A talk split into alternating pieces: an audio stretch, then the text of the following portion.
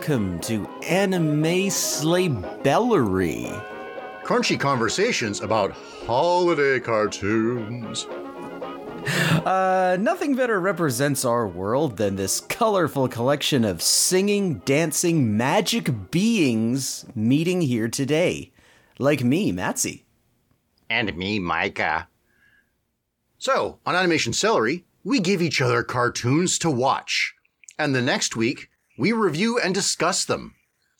We have a wintry and a holiday bunch of shorts this week. There'll be some Tom and Jerry, and some Pepe Le Pew, and unforgettable other characters like Grampy, and some kid named Alma. First, we do our freeform thing. What you got, Matsy? Okay, last week, at some point, it was implied that if you were going to bombard the show with JoJo's Bizarre Adventure Stone Ocean, then I would bombard the show with Centaur World Season 2. And I don't know about you, but I'm prepared to live up to my end of the bargain. Well, Yeah. regarding regarding Centaur World, let's see, where have I watched up to? I've watched up to the tunnelers. Like th- them recruiting the Ah, tunnelers. Part, Yeah. Holes Part 3 yeah. is the name of that episode.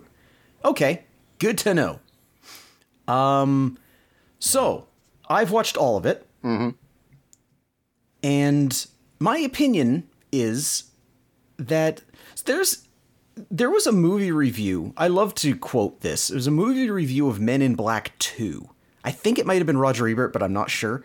Whoever it was basically said, to paraphrase, with Men in Black, you had never seen anything like it. And with Men in Black 2, you've seen something exactly like it. Hmm. And that's kind of Centaur World Season 2. It's not going to do anything to win you over if you weren't already a fan of Centaur World. And if you are a fan of Centaur World, it's not going to revolutionize your opinion of it. Indeed, the first episode so you your opinion of centaur world is not as strong as mine generally and i think that's in part because of the overbearing goofiness of some of the characters if i'm not mistaken. Yeah, that's a big part of it. yeah um the first episode of season 2 introduces a character who was too much even for me. I uh her name is melangela and I was instantly done with her. She is literally drunk. And Yeah, I didn't know which way you'd go on her. yeah, I it that was too much. Um overall, I like it. Yeah. I don't think it's as good as uh season 1. In fact, Micah, I think you might be right at the point where it kind of loses its steam because I think Oh. all the charm of it is in the first half. Um I think a big part of it is that the songs aren't as good. Uh season 1 had me running to iTunes to find the soundtrack. And season 2 had me walking to iTunes to find the two and a half good songs. You know, I of course it begins with a song, And- yeah. and then I kind of have a hard time remembering other songs I've heard. The good, one- yeah. I mean, that's a big. I don't really remember much at all. Um, I mean, it's because all the songs are just so unmemorable. Yeah, I it's fresh in my mind uh, the duet between uh, Horse and uh, Wammawink, where they're singing about their um, their rivals. I remember Yes. that one. It's pretty good. That's that's that might be the best song in the entire series. Definitely the best song in this season. I also like the song in the episode before that with uh, Glendale singing about breathing into a bag. She's sung a lot of songs at this point, for me, She had, yeah, yeah. and she's got a good voice, so that's okay. It's all right. Yeah, like it is, which is weird because like her speaking voice is so bad. Is it the same person? Yes, Okay, uh, Megan Dong, the creator of the show, right, Um, right. and yeah, like she, Glendale's voice because Glendale has a few different voices. her default voice is kind of like this, which is really tiresome. But then she can turn it normal when she wants to. Or even like in in the third episode, which is called "My Tummy Your Hurts," she's basically giving a TED talk about anxiety. And I mean, you've seen it, but I'm telling the people. Yep. And and she kind of puts on this low key voice like this as she's explaining things, um, which is interesting. Like I think, I think Megan Dong might have some chops as a voice actress, although I don't like Glendale's basic voice. I think I like I like her design best of the herd. Oh sure, yeah. Well, I like Yeah, Wom- Wa- is pretty good too. Oh, Wama Wink is great. Um, Yeah. I actually found it really funny. The second episode, which is called "All Heard, All the Turd," uh, involves the bird tars being basically the centaur, the centaur world fandom. Yeah. and there's an amusing moment where they all uh, list off the fandoms that they're divided into and proclaim that there are no Wammawink fans because the one thing they can all agree on is that Wammawink is the worst character. Which is funny because I'm not much a fan of Doug. So, Well, no, I mean that's kind of the joke. Yeah. like that that one pelican uh, mouthpiece. Yeah. is like he is the only member of the the comfortable Doug fan club. well, he's sure in the show a lot. Yeah, and I found like, and he doesn't stop being in the show. Um, there's there's going to be more comfortable Doug. Um, I, comfortable Doug is another character who is like right on the cusp of tiresome, and he's in he's in season two enough to kind of cross that threshold. I think where I'm kind of like like there's some things I like his I like the way he talks sometimes Um, but I think he's like I didn't need more of him. It kind of feels like this one character, you know, if if this show was a year old and not 6 months old, mm-hmm. it feels like there would have been an internet movement that would have been like look at this crazy character and then you know like my little pony Right. where somebody will point out one character in my little pony and then the creators will make that character like more important than they are oh, but it didn't have time to build steam anyway, as you're saying. yeah, it just feels like it feels like they kind of went, "Oh, we know comfortable Doug is going to be a big deal, so let's put in extra comfortable Doug in this season." Or maybe the because the voice actor is a guy named Flula Borg, who I think is a musician from Germany, and maybe he was just expensive enough that they needed to put in more of him. Oh, Flula? He's funny. Oh, Flula. Yeah, he he's he's funny. Like I, I don't know what he is aside from a talk show guest, but he's funny as that. I think he is a musician of some kind. Okay. not, I, I could be wrong about that. yeah.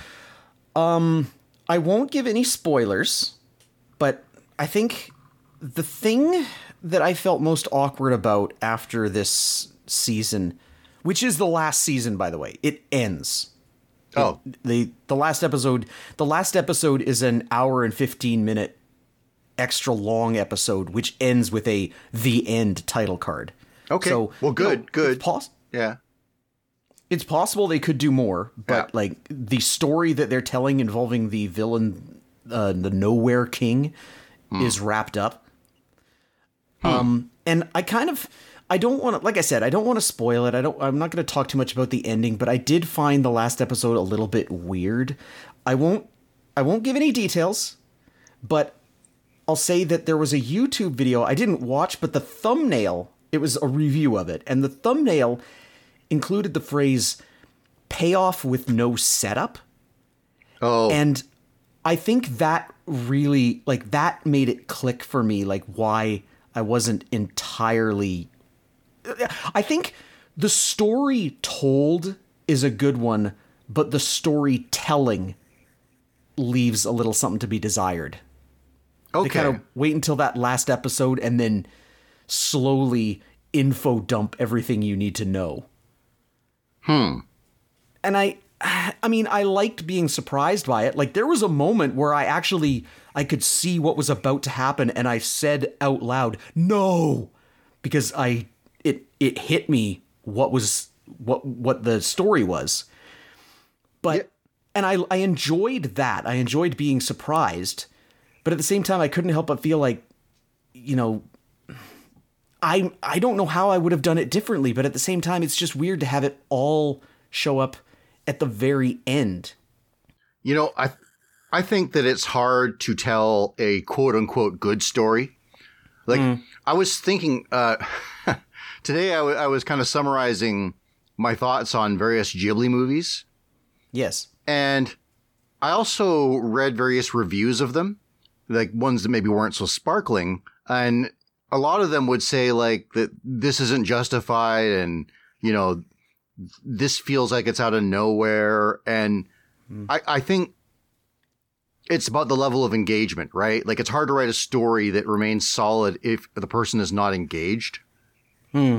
So you say the ending's kind of like a surprise that hits you. It hits you because you're engaged and it works just fine. I think that's hmm. that's most stories really. Like there's stories Yeah. I watch I think, "Oh, this is great." And then I'm watching it with somebody who's not that into it and he's just like he you know, maybe he'll predict things that you wouldn't if you were uh, following along, if you were invested in the characters, that kind of thing. So, okay, one thing that bugs me. Uh, it's about Ched and it's about the other bird tars. Everything in this has got four legs. Now, Ched has like, and a lot of these bird tars have wings that are sometimes arms. That's not the same thing. Why don't they have four legs and wings? Uh, it's a good question, and I think the answer to that is that birds, non tar birds, Yeah. also have two legs. Like, I think it's like the animal. I think the real problem Yeah, isn't that they have two legs, it's that their upper bodies aren't human enough. maybe. Yeah, they just look like birds, a lot of them. Although, that said, they are all wearing t shirts with their favorite characters' faces on them, so maybe they have humanoid pecs and boobs underneath. Well, well, Ched does for sure. Um, yeah. Yeah, but like even the plants and inanimate objects and forces of nature have four legs. So it really seems Oh. That is true. The worms have four legs. so why don't the birds? You know what? That's that's a good point. Yeah. Um, I liked a moment in that third episode where Glendale is introducing the horse to the cold tars. Oh, right. And she's like, she's like, let's see. She's got four legs, no arms, and only one rib cage. yeah. I thought Yeah. that was funny. You know, there's a running joke that I'm surprised. Well, no, uh, it doesn't run. That's what surprised me. Uh, I think it's at the uh, the ice tars. They have an argument about the disparity between paces and meters. Yeah. And I expect, like, I, th- I, I can't remember if this is the exact joke or if this is me polishing the joke, but where they say, like, it, uh, maybe it's 100 meters, give or take 50 paces, something like that, right? Yeah. And they say paces throughout the rest of that episode and future episodes. I thought that that would be a running joke where people would say meters and get argued with paces, but anyway, it wasn't. There there may or may not be in episodes after the ones you've watched. I honestly can't remember. Um, because I don't think it would be much of a spoiler to say that there is a final battle. Okay, sure. So the the cold tars do come back. So maybe there is more of that. I, I I honestly don't remember a, a detail that small, but yeah. let's see other things I thought like the the shaman. Her name is uh, Water Baby, right? Yeah. Okay. It seems weird to me how poorly adjusted she is to the antics of Centaur World. She's kind of a straight man, even more than horses. It's kind of weird. A little bit. I mean, she does some weird thing. Like when she first shows up, she's disguised as a deer. Like I actually forgot that Water Baby was in the human world. And Right. this, there was this deer that all the other deer were looking at weird, and then this deer like kind of flopped to the side, like it's stock still, Yeah. and like rolled sideways end over end, and that was Water Baby. And I was like, okay, that's right. Okay, so that's Water Baby doing something weird. I get it. But you're right. Like, you know, comfortable Doug shows up and she's like, you know, why are you like this? What the or or even, you know, her rutabagatars. Yeah. Um, instead of doing what they want, they start dancing and singing and she's like, What are you doing? Right. Yeah, that's a good point. Like, yeah, like, you know, if you live in Centaur world long enough, you see people being idiots all the time. Well, maybe it's just because because she's in the real world. There's no horse to have this reaction. Maybe.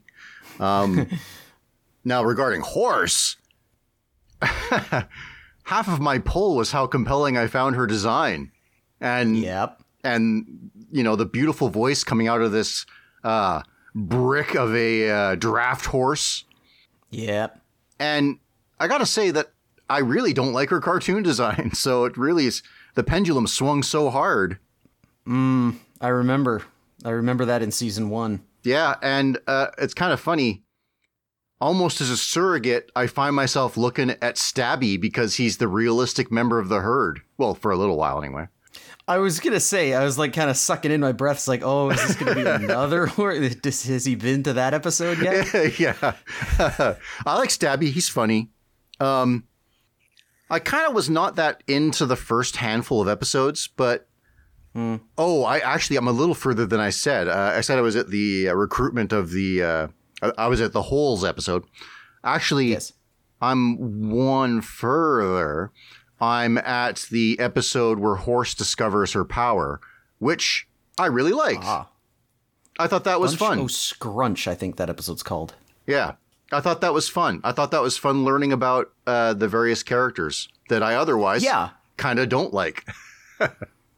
Yeah, I mean, you know, you get varying levels of their backstory. Like, yeah. you know, Glendale is like her backstory is she was running away from Wammawink one time. Oh, right. I do like the implication. Like, there's a song in that episode where she's singing about her her tummy portal. Right. So to recap, Glendale has a portal in her tummy, and she's a kleptomaniac, and she steals everything she can and shoves it into that portal hole. And I like. There's two things that I liked. One in the in the Cold Tars episode, um, there's a moment where she says, kind of darkly, "Everything will end up in there eventually." And That- in the episode you're talking about, there's a moment where she's uh, she says offhand at some point that her her portal tummy talks to her and tells her to steal stuff. Hmm. And I kind of like this dark implication that Glendale just has this portal that wants to absorb the entire world and is talking to her to get her to do it. it's her warlock patron. yes, yes. You know, a visual thing about the show that I, became kind of fixated on because I was wondering how do they because the show is, is it's got a soft shaded style, so Yeah. it's got mostly for shading, sometimes for like textures or warmed flesh or the like, um, and it got me to kind of distractedly look all the time for how well it was done. Oh yeah. Uh, there was a indie video game years back called Dust. And- oh, Dust An Elysian Tail. Yes, Oh, And the- that game rules. it was a lot of fun. Yeah, but the cutscenes, not cutscenes, but uh, the dialogues would bring up uh, close-ups of the actors, Yeah. and I know how this is done. So their shading was also soft, but they would uh, in in planning. uh, When they were when, when drawing it out, they would do a hard cell shade, right? So they would Yeah. block off this, and then what, what they would do is they'd select that and empty it, or you know hide the layer or whatever, and Yeah. then they would feather the edge so that it had a soft a soft edge. Yeah. Uh, the problem with that, if you just kind of do it in an automated process that doesn't have a lot of cleaning up, is that when it when that shading goes to the very ed- boundary of like say a face or an arm or whatever, then the shading is soft to that edge too, if you know what I mean. So like say say my arm was blue and then I have a shading of a darker blue, you're going to hmm. see that light blue around the edge because it's feathered hmm. there. They needed to go in and clean that up, and they didn't anywhere in dust, which hmm. always looked distracting to me. That's interesting. I'll probably have to show this on Twitter because I'm sure a lot of people are mystified as to what I'm talking about here. But I was looking for it on Centaur World, and it's not there all the time, which leads me to think that like there was some irregular work being done where it was just like, I'll clean this up a little bit this way or that way, freehand and the like. But hmm. then on Time Crunch, that doesn't get done, and it's just what I'm saying. Where like there's those messy edges with regard to going to the, the boundaries of an object. And I was just hmm. looking for it all episode. Now, the palette's so light and uh, there's so much going on visually that often it's not really a big deal. Like I said, in fact, most people won't even notice it. But once I started noticing it, I was looking for it constantly. Oh, I know what you're saying. Like I Yeah. I remember I I really liked uh I've said before, She-Ra and the Princesses of Power. Mm-hmm. And I watched like the first I don't know, two or three seasons or something. And then somebody somewhere, Twitter, Tumblr, I don't remember, Mm. Complained about uh the raccoon shading on the faces. oh, because it misses the eyes and stuff. Yeah. Like a character yeah, they have like this blush that kind of goes over the bridge of the nose and onto the cheeks. yeah.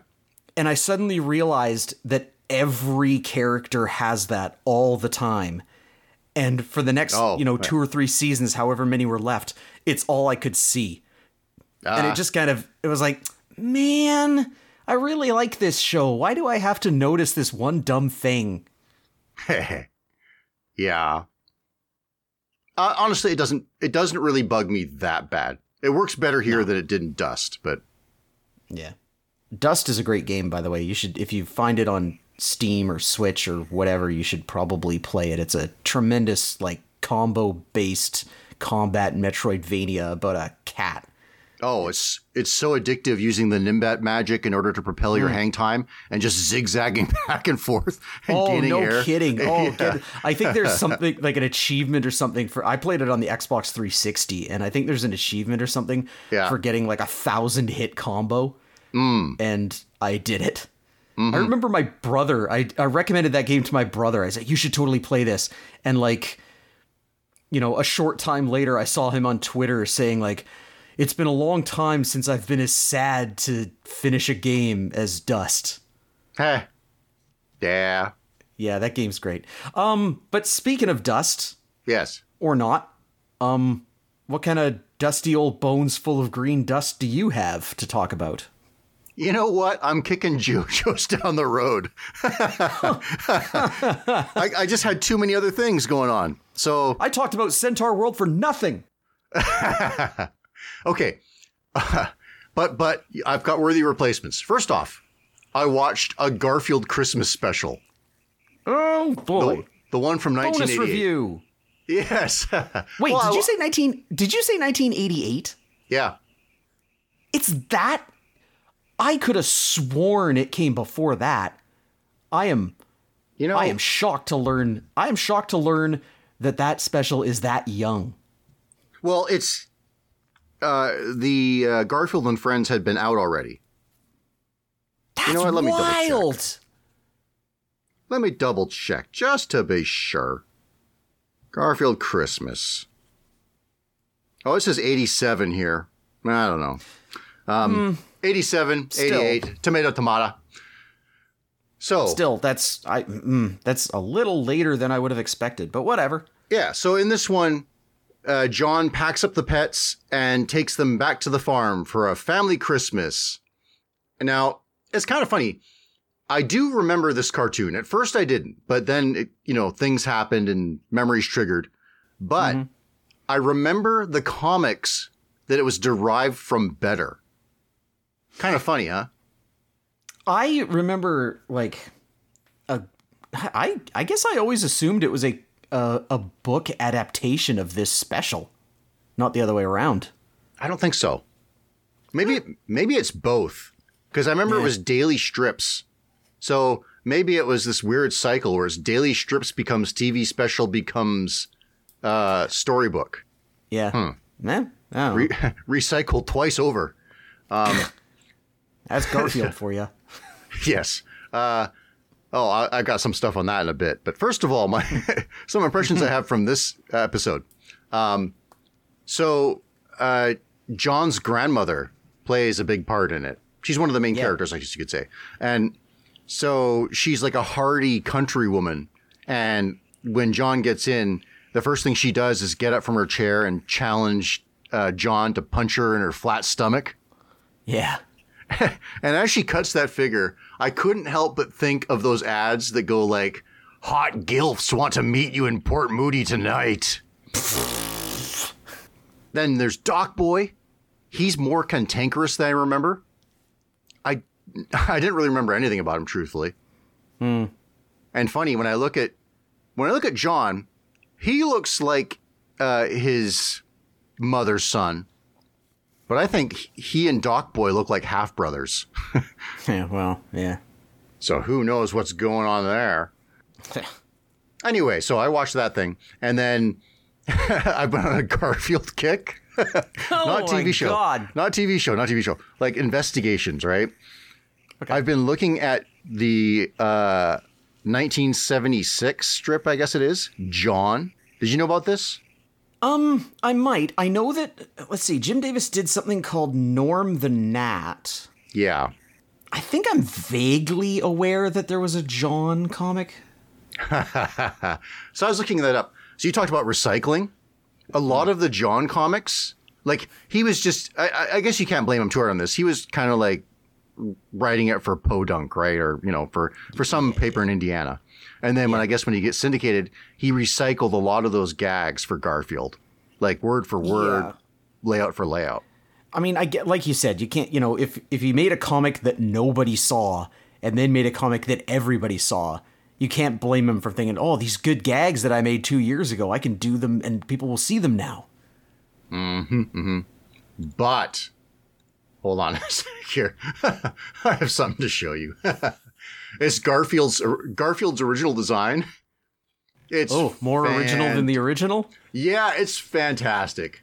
And in Oh. fact, I I clipped a great a great panel out of context. Uh, okay. Okay, so this is Garfield's original design and a pretty good panel I think as well. Hmm. Okay. So the, okay, so you'll you'll see this on my Twitter, but uh, it's it's it's a panel of of Garfield and Jon looking at television, and Jon looking stunned while Garfield thinks, "Thanks, OJ." As in OJ Simpson. Boy. Anyway, Boy.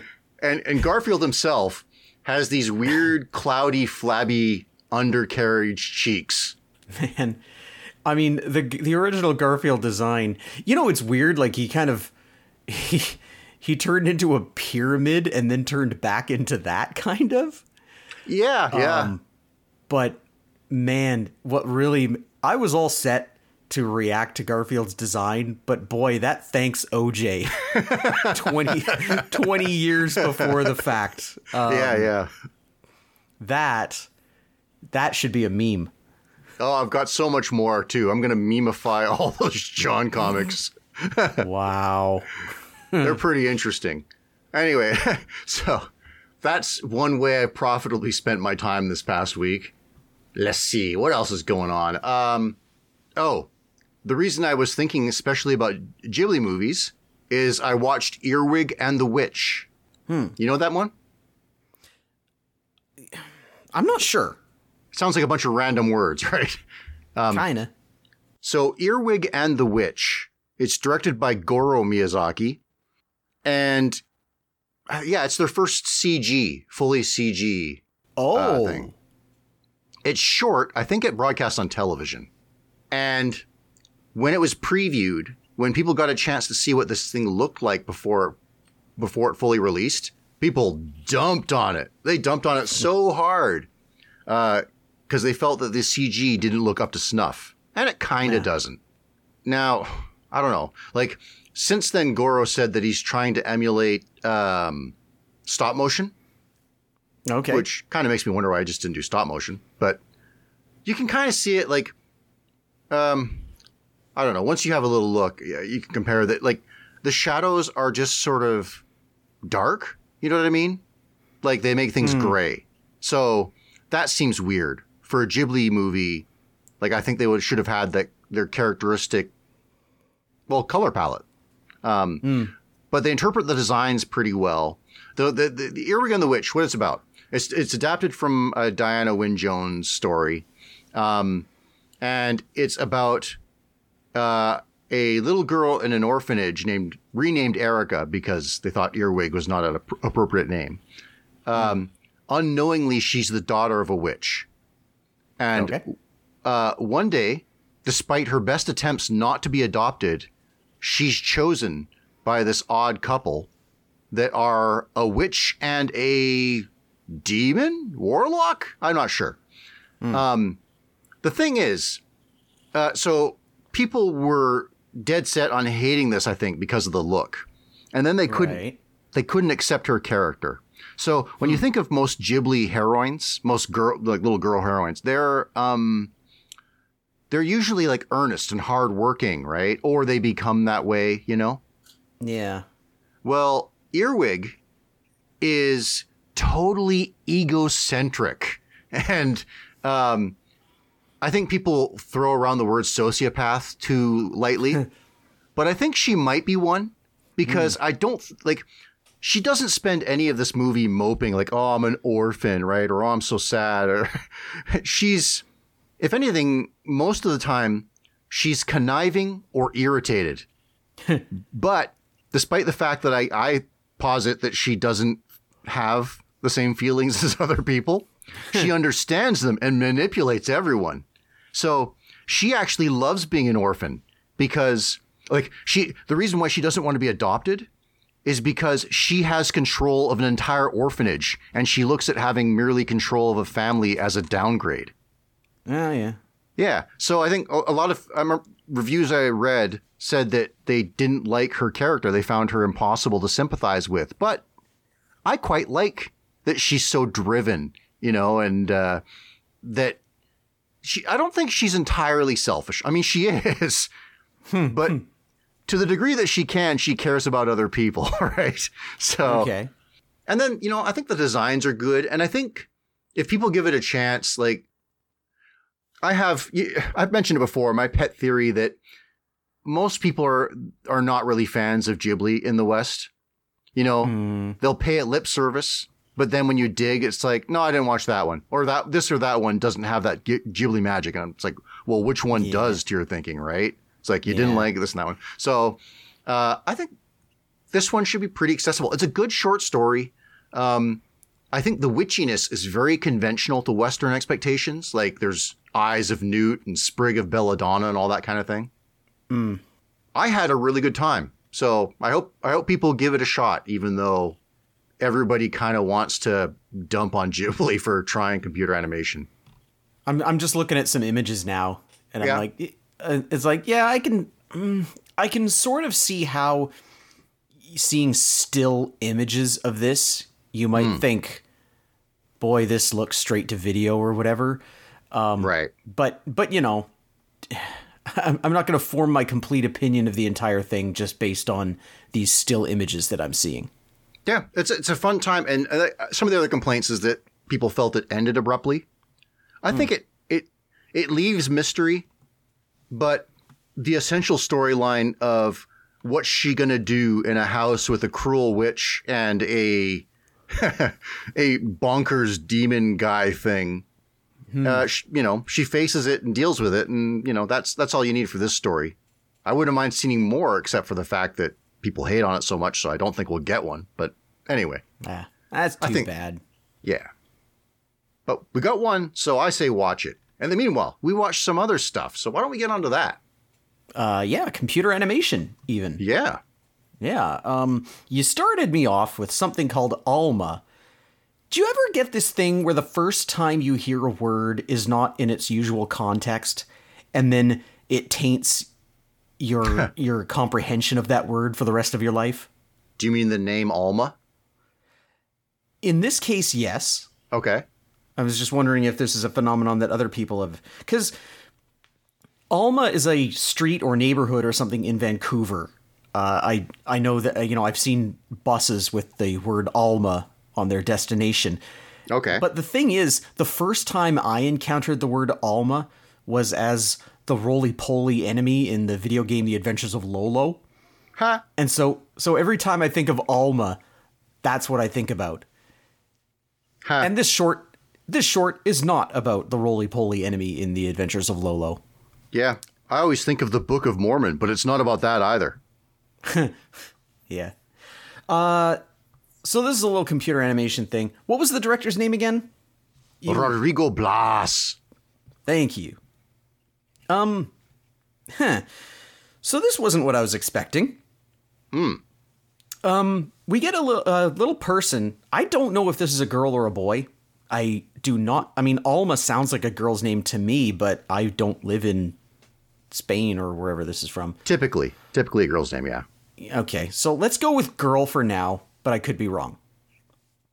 Uh, so this girl is hanging out in the streets of whatever town, uh, having a good time, hopping along, playing, uh, writing her name in chalk on a wall that seems to have other names written on it as well. And she sort of senses from behind her a storefront with a rather ominous looking uh, window. It kind of looks like the mouth of a bear or something. And Right. inside, Right. It's like from uh, the Tomb of Horrors. yeah, yeah. Inside, on the other side of this window, appears to be a a tall, like porcelain doll that looks exactly like her. And she goes and takes a look, and she's kind of fascinated by it. Then, does it does it move at this point, or does that later? I don't remember. No, it doesn't move yet. No. Okay, yeah. Okay, so she decides that she wants to check it out, and so she tries to get into the store, but the door is locked. And she just kind of huffs and throws a snowball at the door and walks away. But as soon as she starts walking away, the door just opens by itself. And so she walks in, finds that the doll is not in the window front anymore, but it is on a pedestal in the middle of the store. And so she heads towards it, but in the process knocks over another creepy little doll on a bicycle, which is trying to ride. And she sets it up, you know, puts it back upright again, and it immediately darts for the door, but can't make it out because the door closes by itself just in the nick of time. But this doll continues to bang on the door like it's just well, either it's a toy that's just set on going straight or it's trying to get out. And at this point, Alma finally rises up and finds that the doll is no longer on that pedestal. And she looks all over and she finds it on the wall with a bunch of other dolls. Of course, she's still fascinated by it, climbs up, takes off her glove, reaches up to grab it, and then the next thing she knows, she's looking out from inside the doll. And the doll, she's gone. The doll is there with her. Its original eyes were blue. Now they are her green eyes. And they're just looking around. And she's unable to move otherwise. And all the other dolls also have eyes that are all looking around and unable to move. And it pans out. And that's basically the end. Well, there's a, a whole a fresh new doll comes up in the window. Oh right, yes, I forgot Yeah. about that. Yes, yes, a new, a brand new doll, a red-haired girl in a dress, rises up, I guess, to lure another child into Yeah. this weird trap. Yeah, I gave you holiday horror. Yeah, you did. Um, I was, I wasn't expecting it. This is pretty Yeah. Halloweenish. Yeah, but it's snowing outside and it's a toy store, so Yeah, Christmas? okay. Yeah, yeah, yeah. Comments that I saw on YouTube mentioned that I sort of noticed uh, beside the chalkboard that she's writing her name on were some posters. And apparently, comments on YouTube spotted that some of these posters were, I guess, pictures of missing children with a word in, I guess, Spanish, which translates into danger uh, which I didn't catch because I don't speak Spanish or whatever language that is. Right, Uh, and also, I couldn't really see it very well. right. But um, yeah, so weird little hints about whatever's going on in this creepy little store. Yeah, I mean, this is this is just a little short film that's just a standalone thing. It doesn't it's not under no obligation to explain itself. You know, little shorts like this can do that. They can be like, "Eh, here's just a little thing that happened. What's the Okay. story behind it? Eh, you figure it out." well, That's cool though. Uh, yeah. Oh yeah. No, no, no. I'm I'm not blaming it. I'm not saying that's a, a drawback. Like that's it's it's neat. It it kind of leaves you thinking like what what what's the story behind this? Yeah, and you know, I've said before that a lot of modern animated shorts are too simplistic, Mm. and and this fits that. Uh, it's it's a simple idea, but the execution was pretty neat, fairly professional. Well, exactly professional actually. Oh yeah, yeah. Like it looks Yeah. great. I don't know what else you would add to I think if you added anything more to it, it might actually detract from it. I think Yeah. leaving so much unknown is what makes it compelling. Sure.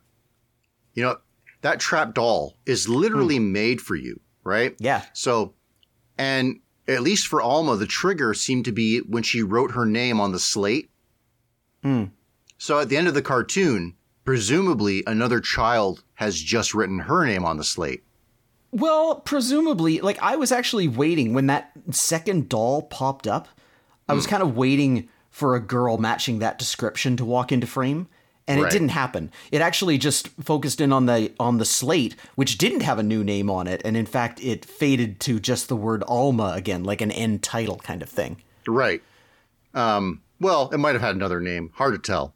But, and so this is like a ghost or something, or maybe the store itself is a monster. As you noted, it kind of looks like a face. This is Um, like the Pokemon evolution of a D&D mimic. Right, right, right. Yeah. So I, I think it's pretty neat. The uh, the director has animated quite a lot of uh, main mainstream stuff that he worked on. The Incredibles, Ratatouille, WALL-E, Up, Brave, um, Cars, if you care, Ice Age, if you. But these are still these are still big productions. Yeah, so yeah, he's an old hand for sure. Well, and it shows through. Like you know, I'm. You can't complain about the quality of the like the artwork or the animation or anything. Like it looks. You know, if there was an entire Disney Pixar movie that looked like this, you wouldn't blink. It'd be like, yeah, that's this is the quality we expect from a, a studio of that caliber. Well, speaking of that, I don't know if this has gone anywhere because talks about it were from 2010. Hmm. But DreamWorks was looking at this, looking at expanding this into a, uh fuller movie.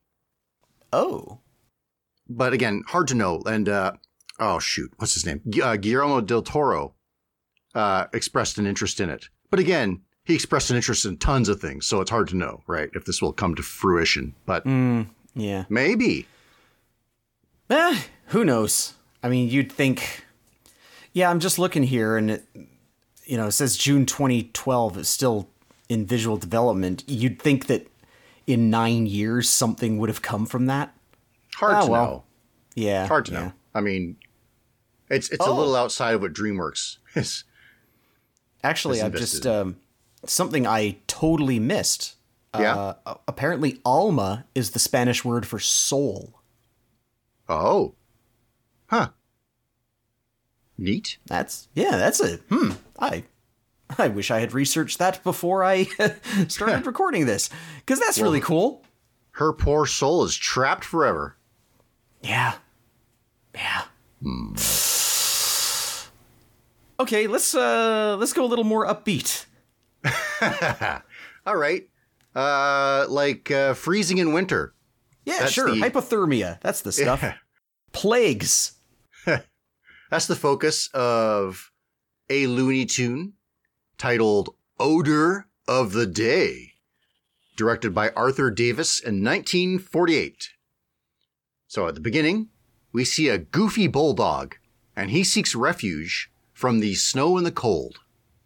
He first tries a doghouse, but he's muscled out by its occupant, a bigger, meaner bulldog. Which is weird. You don't often see that in cartoons. I think Looney Tunes, the default dog is bulldog. Yeah. Yeah. Um, so maybe cartoons in general. So the dorky dog climbs a tree to rest in a nest, but a brawny hawk gives him a savage beating for trying. So this is the only other appearance of this dog design. Uh, the other one was Doggone Cats. and that, he was called Wellington, and it has the same director. So it's probably safe for me to call him Wellington, Wellington rather, from here on. Okay. So next we see Wellington. Uh, actually, we see a tortoise finish his swim in the frozen lake and try to crawl back into his shell. He angrily is forced to transpose Wellington out from squatting in his shell. this looks to me to be Bug's rival, Cecil Turtle. Or Cecil Turtle? Is it Cecil, Cecil or Cecil? Cecil, isn't it? I don't know. Well, it, it might I never not be. I never heard that name pronounced Cecil until The Simpsons. Hmm. Yeah, yeah. I always thought the guy from Final Fantasy was Cecil. And then I mm-hmm. heard Cecil all the time. Anyway, it might not be. You know, not all terrapins look alike to me. and this is weird. On a tangent, only recently did I hear the notion that, like, the super group of these animals is turtles. I always thought that a tortoise is not a turtle, Huh. but apparently it's a land turtle. I don't know, and the, but also it varies by region. Anyway, it, sh- it shocked me. I was looking at a video about tortoises, and they kept calling them land turtles. Um, Oh, well, I'm, I just glanced at Wikipedia, and like the second sentence is they are particularly distinguished from other turtles. Right. So The word "other" there implies that they, huh? Well, I'll be darned. Almost Yeah. 44 years old, and I learned something new. Yeah, yeah, me too. So, anyway, back to the plot. Uh, Wellington finally finds an empty cabin with a back in one hour sign on its door. He hurries in to test the warm bed. Following that, a snow covered Pepe Le Pew enters the cabin and he crawls into bed with the dog. Naturally, his repellent smell makes Wellington usher him outside. But the skunk has that cartoon savoir faire, and he's immediately back in bed, in fact, curled around Wellington's head. A clothespin on Wellington's nose defends him against the power of Pepe's stink machine gun. You know what I'm talking about, where he holds his tail and it goes, "Eh." yeah, yeah. Uh, but the pin is discarded during a scuffle. Wellington ends up jumping out the door and falling through the ice of the lake. And good natured enough not to see a dog die, Pepe fishes him out uh, of the uh, of the water and gets the dog out of the ice with a very precise axe chop. his time in the ice granted Wellington a head cold, and his stuffed nose makes him immune to the stink again. At this point, I don't really understand the dilemma because now they really ought to be able to share the bed, right? I guess, yeah. Now that you yeah. now that you mention it, yeah. Anyway, I think may well anyway, we'll get to then. Uh, so uh, then a rock with a note attached, thrown by Pepe, uh, crashes through the window of the cabin and wakes Wellington. The note warns that a cold can be fatal, and it can. Uh, so the dog dials for a doctor. Pepe, in disguise as a doctor, is already there to fill the role. And he actually cures him with a mustard plaster, a steam box, a hot bath, and then treating him like a piece of laundry, complete with ironing him out. Unfortunately for the dog, it resets his vulnerability, and the skunk exploits it again. So Wellington willingly jumps in the lake, thaws himself by the fireplace, and regains his cold. You know, I don't think I've actually seen a mustard plaster in real life. I mean, it's just something that I kind of ex- accepted as an old timey or grown up cure when I Yeah. saw this cartoon as a kid. But yeah, like, what does that even mean? Well, it actually uses mustard seeds, and I think the idea is that it actually heats your chest. Oh, but I've read that there's no evidence that it works. And that's probably why we've never had a mustard plaster. but, you know, this cartoon, it works. yeah. Wellington employs a perfume bottle, which Pepe finds just as offensive as Wellington does his stink. Hmm. This makes Pepe also adopt the radical solution of jumping into the lake to gain a cold. And now that both are immune to stinks, the skunk and dog amiably share the bed. but someone's still coming back in less than an hour, right? Well, Uh, unless we assume that it's Pepe's house. Oh, you know, I hadn't thought that. Maybe he was in the right the whole time. that actually makes sense. That explains everything.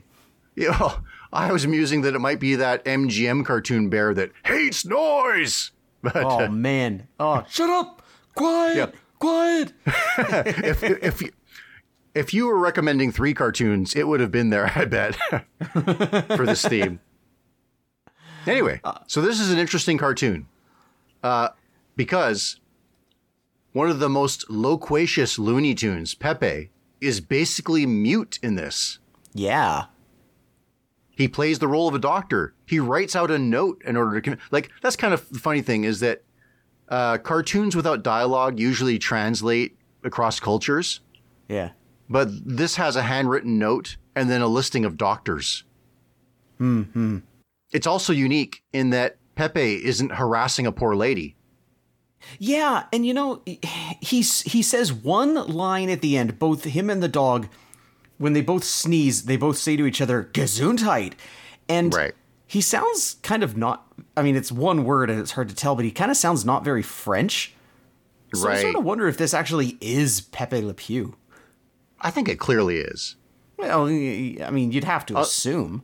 I don't know. Maybe every skunk shoots his tail like a machine gun. I don't know. Yeah, yeah. You know, I, I, I like Pepe actually. I like. it- I think.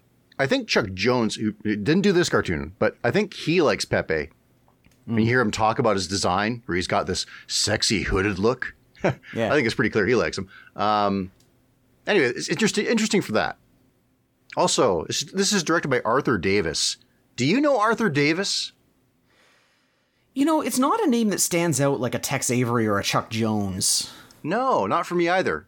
And when I look at his other Looney Tunes cartoons that he directed, they don't really stand out to me. Which is no indictment of them, really, because uh, I think what this show does is it gives us a chance to look at, like, we reminisce about some of the things we remember fondly, but also we can check out things that maybe we don't know that well. Yeah. So I'd be interested in seeing these cartoons that I don't even really remember that well when I read their summary. Sure, yeah. Like it was like um a while ago after you made me watch a Dicky Moe and I went and watched all of the uh the Gene Di- uh, Gene the Czech. Right. The, the, Right, the right. Czech- I just watched all of the Tom and Jerry's. I had seen them Right. before, but I was like, "Oh, let me refresh my memory on these." Right. Yeah. And you know, I don't even really remember this cartoon watching it now. This one. Oh, I do. I Yeah? I, I I remember seeing this cartoon. Yeah, I remember the idea of getting the cold so he couldn't smell each other and all Hmm. that stuff. I remember the gag of like the, just the little toes at the bottom of the um uh the ice cubes as they walk in. I think that's like a Warner Brothers standard. Well, yeah. Anyway, yeah. Any more thoughts on this one? Um, I think you've summarized it pretty well. Um, yeah, it's it's a neat little. You know, it's interesting to see a different take on Pepe Le Pew? Question mark. like, see, because you know, is one of those is one of those cartoon characters where all the cartoons are basically the same, and so it's neat to see Right. one that's like actually different. Hmm. Right. Anyway, I mentioned about uh, us looking at cartoons with a fresh set of eyes and examining stuff we maybe didn't know so well. Yes. I was thinking exactly that um, because I was thinking about this one. Christmas comes but once a year. This is a Max Fleischer deal from 1936. And and like you said, like I watching these old cartoons like the old Popeyes and the the one with the potato police and stuff. it's it's really interesting to see all these weird, really old cartoons that I've never seen before, and they're quite charming. I'm finding myself really drawn to this like really old style of cartoon. Um, this particular one shows us a Max Fleischer fully constructed prop orphanage, which rotates around to show us the crudely drawn Merry Xmas sign on the door. And it's an orphanage. And inside, we see stockings with some toys in them and a dilapidated terrible excuse for a Christmas tree that's like if Charlie Brown's dumb Christmas tree grew up, it would look like this. Hmm. And we get to see some orphans all hanging out in bed. I don't know if Earwig is there. and we get the classic cartoon gag of a clock which has something other than a cuckoo to wake people up. In this case, a puppy, which Yeah. hops down a slide to lick someone's face. And this unnamed child wishes everyone a Merry Christmas, because it's Christmas morning, don't you know? Hmm. Now it's here. Now it's here. Yeah, yeah, it comes but once a year. And uh, yeah, there's a little song and dance number as the various barely dressed orphans in the winter um, happily dance their way into the, I don't know, living room or main area of their terrible orphanage. And they all grab their stockings with their respective toys inside. Uh, the little baby one has to unravel a stocking to get the little bear out.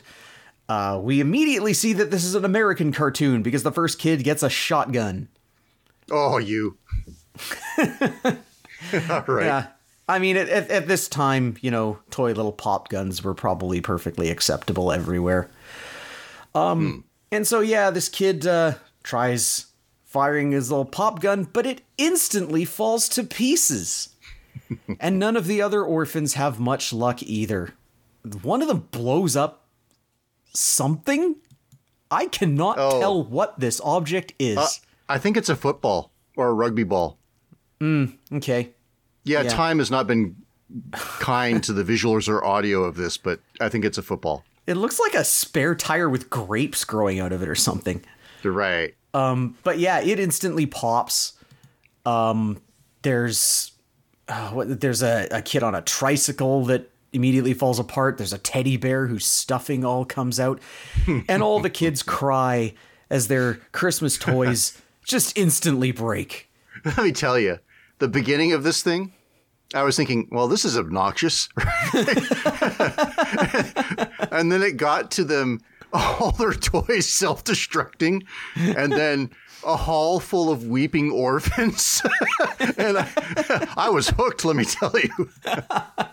I did think, like, at first, as they're all just dancing into the, you know, the main room, I was Yeah. thinking, like, oh, is this just going to be one of these cartoons, like the skeleton dance, where it's just, Yeah. you know, eight minutes of kids playing with toys? Hmm. But anyway, no, it turns out all the toys are broken, and as you said, we have a hall full of weeping children. But we also have Professor Grampy, the world famous inventor, or an inventor anyway. Grampy is a character from the Betty Boop cartoons, uh, who is an old man with a little white beard and a bald head, and he is, as I said, an inventor. And he's riding along the road in his sleigh, which is powered by a like outboard motor that pushes through the snow.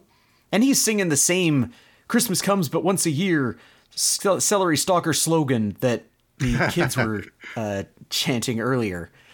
Yeah. But he passes by the orphanage and hears the cries from inside. Or I shouldn't say cries, that sounds like they're wailing for help. Crying from inside. Um, he starts to.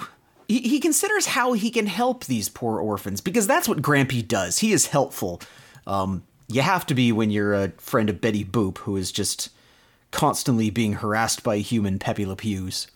yes. He puts on his patented thinking cap and gets a pretty obvious idea, kind of the only idea you'd think that an inventor would get in this situation, which is to slip into the orphanage and begin constructing new toys out of every piece of junk he can find. He spends a long time gathering stuff, and I like the way he moves too. He like his his Oh, feet just kind of wobble all over the place. And he kind of spins around and stuff. He he's got like a, a bow-legged run where Yeah, his yeah. feet his feet slap the ground. They don't so much step as slap. Yeah, yeah, yeah, yeah. It is cool. um, he constructs a sleigh out of a washboard. He makes a airplane somehow. I, I don't know how this airplane flies, but it does. I mean, it's It- it's it's got, a spoon for a propeller, so you know that's good enough. right, and foil for wings, right? That was was the foil. Yeah, I think so. Um, Yeah, I think so. Um He's this guy's got like Popeye's knack, you know? Like he loads a bunch of tacks in his mouth and spits them out with enough force to drive them. Yeah. That Yeah. seems to me something Popeye would do. No, it totally is, and it's probably something Popeye has done.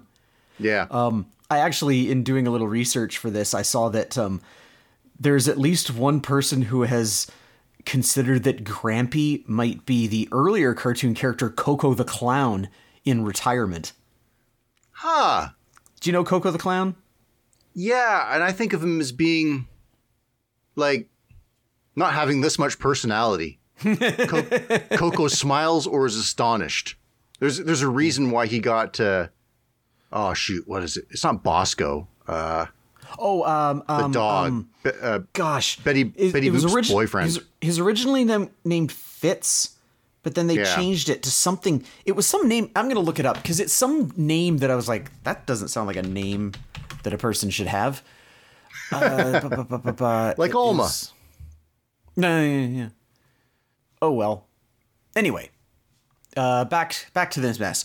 Um, the kids are still crying because Grampy isn't ready to unveil his surprise yet because he's doing more. He's decorating the place with uh, d- Christmas decorations of the time, which is to say popcorn on strings, which seems like a really. I mean, he's constructed a device to launch it out by going through a sewing machine, but like if people actually decorated their homes by threading popcorn through a string, that sounds time consuming.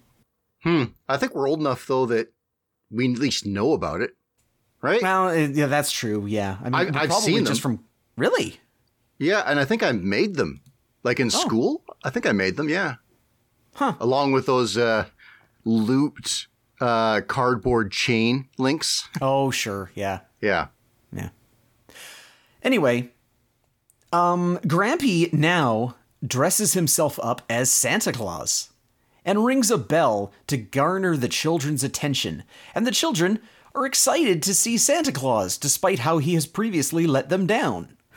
yes. Uh, they all play with new toys, like some kind of weird, uh, like high chair vacuum cleaner car Yeah. thing.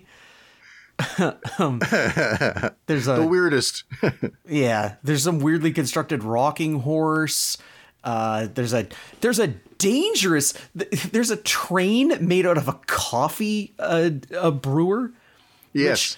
And there's and the orphan who sees it turns it on with an electric switch, which like you know you see the electricity going down it, and I'm thinking like this bare electricity and boiling coffee does not make for a great toy for a child.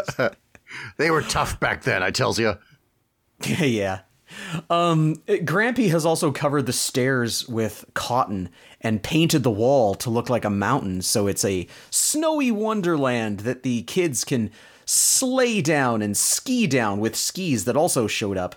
Um, Grampy has also devised a device with a, a device rather with a bar of soap and a cheese grater in front of a fan to blow flakes of soap into the wide-eyed children's eyes. As snowflakes. Yeah. Yeah, yeah. Make makeshift snow. Yeah, but it is soap. and Right. like, you know.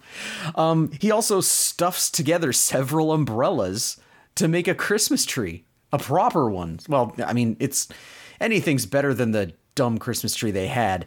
And then a quick uh, change of shot turns it into one of those three-dimensional models that Fleischer loved to use so much, which spins around atop a record player as the children and S- Santa Grampy uh, yeah. happily sing their Christmas once a year comes song again. And that's the end of this cartoon. Grampy claws, I guess. Grampy, there you go, Grampy Claus, yeah. And then I I have no idea about the very end of this where they show a stamp. I guess it was an ad for something. That's know what I'm interesting too, yeah. Yeah. It looks like there's it's very clearly a postage stamp with a, a Santa Claus of some description on it, although the colors seem to be inverted. But then again, I mean the red and white depiction of Santa Claus, as I understand it, was invented by Coca-Cola to sell Coca-Cola, so Right. Oh, know. by the way, hmm. Bimbo. Bimbo That's is the dog. right. Yes, I knew it was something weird. Yes, yes. I thought I remember I saw Bimbo in the context of Betty Boop, and I was like, "What?" Like, yeah. Actually, she's well. She just dresses kind of funky, but No, uh, she's. She, I, I a controversial opinion. I think Betty Boop is ugly. no controversy here. She is the original Butterface. Well, she's supposed to be a dog. Oh, that's true. Yeah, that's true. She has right. dog ears, right? And then they kept the dog face, but they got rid of the ears. Yeah, I forgot about that, but you're right. And okay, here we go. The 1936 Christmas seal stamp appears Oh. on the screen. Okay. I guess this is a thing that happened. So, yeah, um I like I said, I find these old-timey cartoons with their like weird fluid animation and like you know, the kind of eyes that they have, it's all it's all old-fashioned and out of, you know, out of fashion, out of style. Um, right. But I find it endlessly charming, and I'm glad that I get to watch this kind of thing on Animation Celery. It's like what you were saying earlier, you know, the the the idea of seeing these things that we've never seen or don't remember. It's a hmm. lot of fun. Like I have such an, you know, when I was a kid, I would have dismissed this thing outright as just old and boo. Yeah. It would have been on a VHS you didn't watch. Oh man. But um in the modern day, like this is endlessly charming. I really like Right. watching this. And also, you know, it's a it it might be the only truly uplifting cartoon that we well, I don't know. No, no, Maybe- no, no, n- no. Maybe there'll be maybe there'll be Yeah, something yeah. uplifting in the future. I forgot that there's still one more to go. right, right, right. Well, let's get to that. I think Yeah. we said enough about that. Let's do uh, a Tom and Jerry cartoon. Nobody Loves Me. Oh. Directed by Chuck Jones in 1964. And it looks like it. Oh, does it ever? And I love it. Yeah. Starting right off at the beginning, here it is again, the opening from this era, where the MGM logo, the the, the roaring lion, uh, dissolves into rather being Tom doing his ineffectual Yeah, yeah. so good. Yeah. Um, so the story proper: Jerry, struggling against a blizzard, is hit by snow and made to roll down the hills as an ever-growing snowball until he crashes into a village. The best of all shelters is found in the Bavarian town, a cheese shop. He bangs on the door until a snug, rested Tom eventually answers. The unseen mouse enters through his legs and, probably unknowingly, closes the cat out into the cold. Through the window, Tom spies the mouse warming himself by the dim embers of the hearth logs. And this is a great joke. Uh, Tom wipes the frost away from the window, once for one eye, then the other eye, and then uh, wipes away a half circle so we can see his scowl. So he then he hustles to the roof to come down the chimney, but by the time he does, Jerry blows the bellows to build the fire, and the pain of landing on fire sends Tom firing back up the chimney. While Jerry indulges in cheese, Tom uses a fishhook to unlock the door and skid his frozen self next to the fire to defrost. Feeling his self, Jerry yodels from within the cheese wheel that he's snacked on and crafted into a homey interior. this is one of those scenes that you know it's not something that like is at the forefront of my memory at all times but it's Yeah. like as soon as you see it you're like right this Oh, yeah. You have a knack for picking cartoons that are like that special spot where I see this come on. Man, I love the way cheese looks in Chuck Jones cartoons. that is a very niche thing but at the same time i get it Yeah, and especially this cartoon. So good. So, um, Tom uses the before seen bellows to pump Jerry up through the holes of the cheese, but he can never quite catch him before the mouse falls back into the cheese wheel. The cat then goes the extra mile and plugs all the remaining holes with corks, and he drops an anvil from the raptors onto the bellows. the cheese inflates until it bursts. And this literally backfires on Tom as a hail of corks fire his way. Afterward, Jerry emerges from the fromage wreckage and, with part of the Emmental cheese around his waist like a tutu, impulsively puts on a gay little dance. His reward is getting clapped in Tom's hands and then thrown back out into the cold. Now, I didn't have a fireplace, but if I had a bellows, I'd have surely tried to blow up cheese or something else. I had a fireplace, but I never had a bellows. Hmm. So, while Tom again curls up to relax, he gets plagued with a guilty conscience. He goes back out and rescues Jerry from the cold and nurses him back to health with the warming help of some schnapps. A revitalized Jerry puts on the merry Bavarian costume of a doll and he dances once again, this time to the accompaniment of Tom on piano. Good stuff. And Yeah. uplifting. Yes. I like uh, these kinds of cartoons when Tom and Jerry find friendly accord. Yes. And I don't mean, yeah. yeah, I don't mean like how they're chums at the outset in Hanna Barbera stuff. Right. Yeah, but they're enemies that find a reason to resolve their differences. You know, whether that's whether that's just because they have humanity or they want to punish someone together.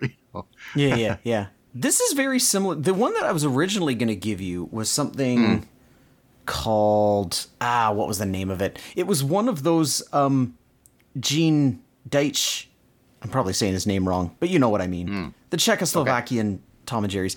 It's very similar to one of those where uh, Jerry is a mouse in a penthouse and Tom is freezing in the streets below and he hurls a message in a bottle up right. says like you know help i'm freezing your friend tom and jerry goes and gets him and brings him in and warms him up and they they drink booze together and get drunk um Yeah. and then the woman of the house comes home and is freaked out by the mouse and so Right. tom betrays jerry and throws him to the uh, uh the the snow below and then jerry comes back in and pretends to be the ghost of jerry and scares the heck out of tom until the snow wipes away half of the flour that jerry Right. poured all over himself and then tom falls again and hurls up another message in a bottle and this time jerry just ignores it Heh.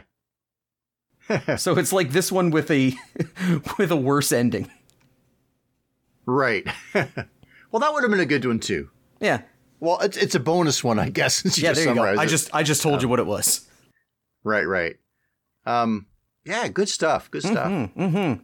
Oh, one. Uh, I got another note on this actually. Yeah. Uh, just a funny coincidence. Animator Dick Thompson Mm-hmm. later worked with Bill Melendez, who was an animator on Odor of the Day on Charlie Brown cartoons. Huh. Neat. So there's a nice little link between the two. Yeah, yeah. I noticed in the credits it said that the voices were Mel Blanc, which Yeah. I thought was interesting because I kind of thought he really only did Warner Brothers stuff, but Well, usually he's uncredited for this kind of oh, thing. that's I think. true. Yeah, that's right. Yeah. So he probably was. You know, he's like the whenever Jerry has to go, meh, meh, you know, or whatever. Yeah, yeah. Tom needs to go, aha. Actually, that's someone else. I took that back. But anyway, yeah. Maybe that Ralph at the beginning. yes, he gets a check every time. Yeah, this is a good little cartoon. I it's Tom and Jerry maybe more than anybody else has like such distinct eras. Yeah. You know what I mean? Like there's like at least 3 or 4 different Tom and Jerrys. I mean in, in the we- in the classic days like they're still going yes. We can group the last 50 years together, though, yeah. as the bad era. So yeah, good stuff. I'm glad hmm. you liked it. I liked I liked the stuff you gave me too. It was we, fun, we had a fun, string of we had a string of hateful weeks, so it was oh, nice Oh, to get yeah, some it good was ones. nice. Yeah. Um, yeah, so can we keep it going? Let's find out. Mm. Because the next episode is actually going to be on Christmas Day. And so we gotta do like Christmas, actual like Christmas stuff. We're doing Christmas, Christmas episodes. At least I am. I don't know about you. Right. Well, mine sort of is. It's Christmas as we understand it, but maybe not as the characters in the show understand it. Because Okay. the show that I'm talking about takes place a few thousand years in the future. Ha. Micah, what time is it? Oh, is it adventure time? It is adventure time. Ah. You're gonna you're gonna watch the much heralded Christmas episode of Adventure Time. Okay. It's and as yeah. Adventure Time has half episodes, it's two of them. Holly Jolly Secrets, Part One and Two. Okay. I don't think I've seen this. Ooh. So that's kind of neat. I was kind of hope I was sort of going like he may have seen this, in which case, okay, but if he hasn't, ooh, this is gonna be special. we'll see. I'll, I'll figure it out eventually. Yeah. Um, okay. Cool. Adventure time. Um, I'm going less modern, but still not old. Uh, for you, I have an episode of Justice League. Oh. Yes, it's Comfort and Joy from season two, episode 23. Hmm. So we'll have all that. We'll have we'll have Adventure Time, Justice League, and finally some JoJo's. All right. And I think I might end up talking about dogs in space. Hmm. All right. So great. Um, if you'd like to give us a fine Christmas present or late Hanukkah present or whatever holiday if any you celebrate at this time of year, what we would love is for you to share this show with everyone you know and make sure that everybody listens to it. And we would also like to listen to whatever you have to tell us about it. So talk to me on Twitter at ACMatsy. Right. And I'm at Drab Swatch. And now, with the stress of the holidays, I have some suggestions to lessen the Christmas crunch. Hmm. Here are some great last minute stocking stuffers Geppel's Goo Peppermint Shoes. Assorted deadly weapons. The coffee and cigarettes are for the cartoonists. An Arcadian Triggy. Don't forget the batteries. And the Celery Stalker's slogan